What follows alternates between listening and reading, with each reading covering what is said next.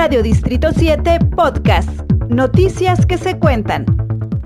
Hoy, nuestra gobernadora constitucional, durante su periodo como alcaldesa, volteó a vernos y reconoció que aunque somos un instituto federal, atendemos al estudiantado chihuahuense e impactamos en el desarrollo de la economía y fue gracias a su gestión que en el año 2020 se logró embovedar una importante sección del arroyo que atraviesa el predio,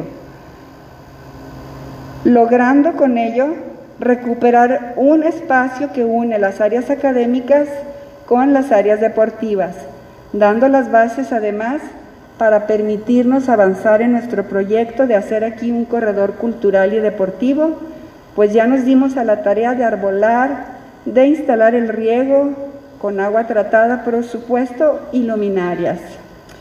Gracias, gobernadora Maru, porque su sensibilidad y empeño que la caracteriza ha permitido que ahora este sea un espacio seguro y digno.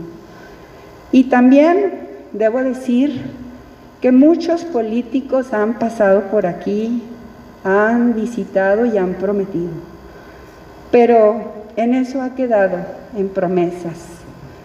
Es muy fácil sentarse hacer planes y platicar ideas, pero verdaderamente gobernar, resolviendo problemas, eso es diferente. Y es por ello que la reconocemos y le agradecemos deseando que su ejercicio siga siendo muy exitoso, porque si a usted le va bien, a los chihuahuenses nos va bien. Muchas gracias, gobernador.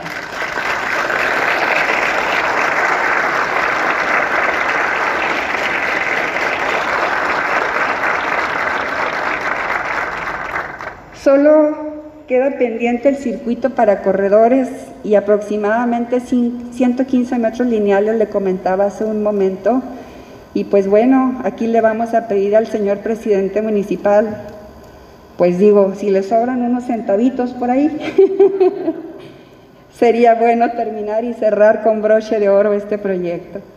Y bueno, ya mencionando a nuestro presidente municipal, el licenciado Marco Bonilla, pues les platico que con el presupuesto participativo 2021 en la comunidad estudiantil y laboral, nos dimos a la tarea de votar en su sistema, de tal manera que logramos la rehabilitación de este campo de fútbol rápido.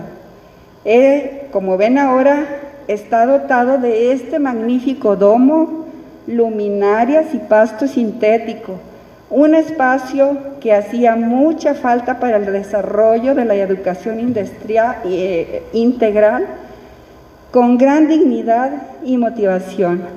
Muchas gracias, presidente, por esta mejora tan generosa.